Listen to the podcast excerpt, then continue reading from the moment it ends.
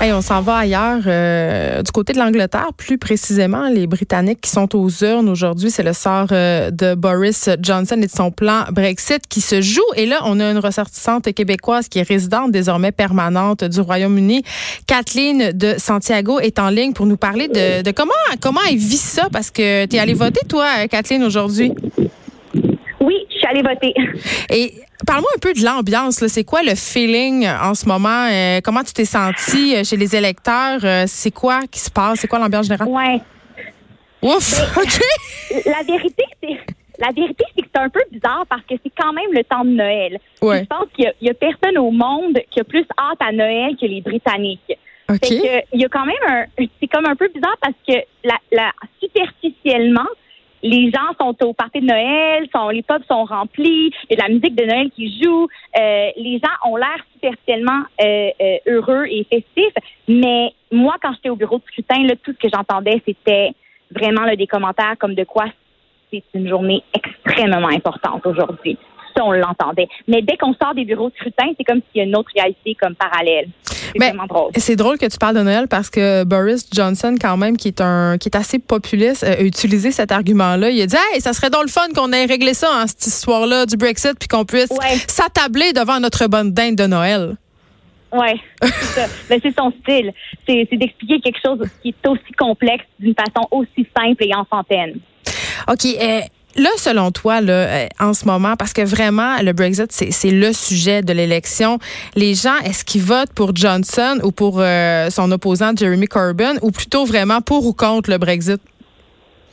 C'est exactement, c'est exactement ça. C'est pour ou contre le Brexit. C'est absolument ça. Donc, c'est pour le Brexit de Boris Johnson ou pour ceux qui vont faire en sorte que ça ne se produit pas. Ben oui, parce que Jérémy euh, Corbyn a quand même promis un second référendum. Parce que ce qu'on invoque en fait, parce que c'est un dossier assez compliqué, le dossier du Brexit. Là, ce qu'on invoque en fait, c'est que les euh, euh, les personnes qui ont voté au premier référendum, il n'y avait pas vraiment conscience des, des conséquences Mhm. euh, si jamais ça arrivait. Absolument. Tu peux-tu nous expliquer un peu, euh, selon Oui. toi, qu'est-ce qui se passerait si le Brexit passait? Oui. Donc, c'est ça. C'est que c'est- c'est en plein ça. C'est quand on a voté au référendum, on n'avait aucune idée des enjeux, on n'avait aucune idée de la complexité de la chose. Mais vraiment, les gens pensaient que bon, les Britanniques allaient se présenter à la table avec euh, avec les les- l'Union européenne puis dire bon, ben nous on veut ça, ça, ça, ça, ça, ça c'est nos conditions, puis euh, take it or leave it, c'est ça. Mais en réalité, c'est le Brexit, c'est la seule façon que ça peut se faire, si ça se fait, c'est c'est- une avec une entente. Mm. Donc une entente qui va qui va comprendre des compromis entre l'Union européenne et bien sûr euh, en grande partie de la part de du Royaume-Uni. Mais là, euh, à cause que Theresa May, notre ancienne première ministre, ben elle, elle a été capable de ben, de faire des concessions et d'arriver à une entente de cette façon-là. Mais ça, ça, ça représentait pour une partie des conservateurs, une, une partie, une division importante extrême droite, je dirais, des conservateurs, ça représentait une trahison de ce que le Brexit a toujours voulu dire dans leur tête à eux, c'est-à-dire un Brexit qui est une, séparation sans, euh, sans compromis total euh, de l'Europe. Et ça signifie que avec Boris Johnson, qui représente cette division-là des conservateurs extrêmes, beaucoup plus, euh, beaucoup plus euh, euh, intransigeants. Ça, ça veut dire que le Brexit ressemblerait à quelque chose qui n'a pas de précédent. C'est quelque chose qui semblable, vraisemblablement n'aurait pas de d'entente d'entente euh, euh, réglée entre l'Union européenne et le Royaume-Uni. Ça veut dire qu'on aurait un crash out. Donc le le Royaume-Uni serait comme laissé dans le néant un peu. On n'a Ben, pas d'entente euh, de commerce, on n'a rien. Et ça, ça veut dire vraiment là une catastrophe Puis j'ai pas les- économique, politique, sociale. J'ai pas l'impression que si ça se faisait en plus parce que l'Union euh, européenne rendrait la vie euh, des Britanniques nécessairement facile parce qu'ils sont contre.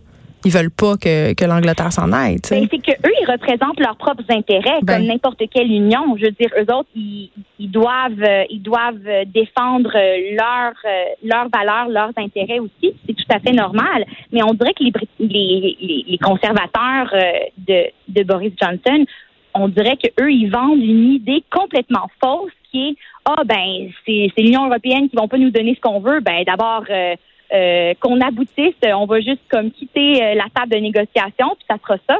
Mais je veux dire, les conséquences de ça, euh, tu as raison, on les comprend mieux maintenant. On comprend la, la, la, comment que ça, économiquement ça va être dévastateur. On comprend ça, mais peut-être qu'il y en a qui comprennent toujours pas ça, puis qui vivent dans le, le rêve qu'on va pouvoir comme juste se séparer puis faire notre notre, décider de notre propre destin, mais ça sera pas aussi facile. Euh, avant qu'on se parle de l'issue possible de cette élection-là, selon toi, Kathleen, j'ai envie que, qu'on revienne sur la campagne. Campagne qui est quand même pour les deux partis là, euh, qui ont été teintées par des demi-vérités des mensonges. comment ça s'est passé, mm-hmm. euh, mettons, si on remonte deux semaines avant l'élection, là?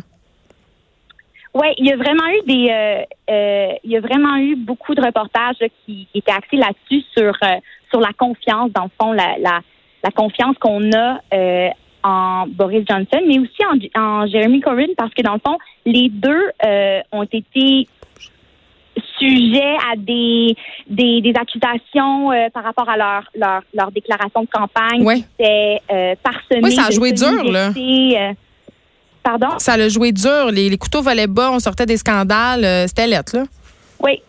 Euh, oui, puis mais surtout, on, on, voyait vraiment là, on, on, témoignait vraiment de ce que c'est du fake news. Surtout dans les réseaux sociaux, ils ont été accusés les conservateurs euh, d'avoir euh, répandu euh, des bon des, des, des semi-vérités qui dans le fond étaient basées qui étaient basées sur absolument rien. Un vidéo qui a été changée pour, pour, pour faire paraître que euh, le, le, le, le, le, membre du Parlement euh, du côté des, des euh, du Labour, dans le fond, il était il était pas sûr de sa réponse, mais dans le fond, il avait juste euh, il avait juste fait un montage vidéo, il avait juste comme changé le vidéo pour que ça paraisse comme ça. Mm. Mais ça, honnêtement, je je peux juste dire que c'est ça ça devrait pas surprendre grand monde du côté du côté des électeurs parce que Boris Johnson a toujours été sujet à des, des accusations qu'on pouvait pas vraiment lui faire confiance. Ben oui, c'est un ancien journaliste qui s'était quand même fait mettre dehors de son média. Et là, ben, Kathleen, euh, tu sembles, euh, en tout cas, si je me fais ce que j'entends, corrige-moi si je me trompe, euh, contre le Brexit un peu. est-ce que tu penses que c'est la position partagée par la majorité des électeurs? C'est-à-dire, est-ce que tu penses que Jeremy Corbyn va l'emporter aujourd'hui? La question. En fait, je je suis pas assez naïve de, de croire que moi, je peux parler pour tout le pays. Je veux dire, s'il y a une chose que ça nous a appris le référendum en 2016, c'est que dans le fond, euh, les gens comme moi qui habitent à Londres, euh, qui vivent la réalité londonienne, qui euh, et qui socialisent et qui se sont liés d'amitié, qui voient tous les, les, bénéfices de faire partie de l'Union européenne, ça ça représente pas la majorité du pays nécessairement.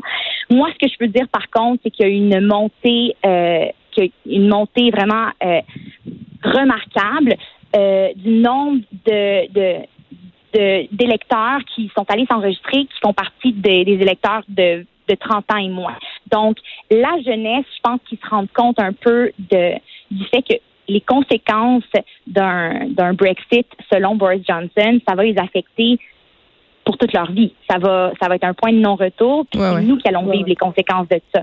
Donc moi, j'aimerais croire que juste du côté des jeunes, ça va vraiment pas être quelque chose qu'on peut qu'on peut euh, qu'on peut supporter, qu'on peut euh, euh, qu'on peut dire on est d'accord avec ça. J'aimerais aussi croire que depuis le depuis ce qu'on a vu dans les trois années et demie que, que ça se passe là, depuis le référendum, j'aimerais croire que la majorité des personnes qui ont voté pour quitter, ils, réalisent que dans le fond, c'est pas aussi noir et blanc et que la meilleure façon de maintenir notre position économique et notre notre pouvoir politique au sein de la planète, c'est de rester dans l'Union européenne. j'aimerais ça croire que le pays comme ça. Catherine de Santiago, merci. Évidemment, on va continuer de suivre ça, euh, cette élection. Euh, québécoise maintenant résidente permanente euh, du Royaume-Uni, actrice. Merci beaucoup de nous avoir parlé. Ben, merci à vous. Bonne, bonne fin d'élection. J'espère que ça va virer du côté que tu veux. bye. bye.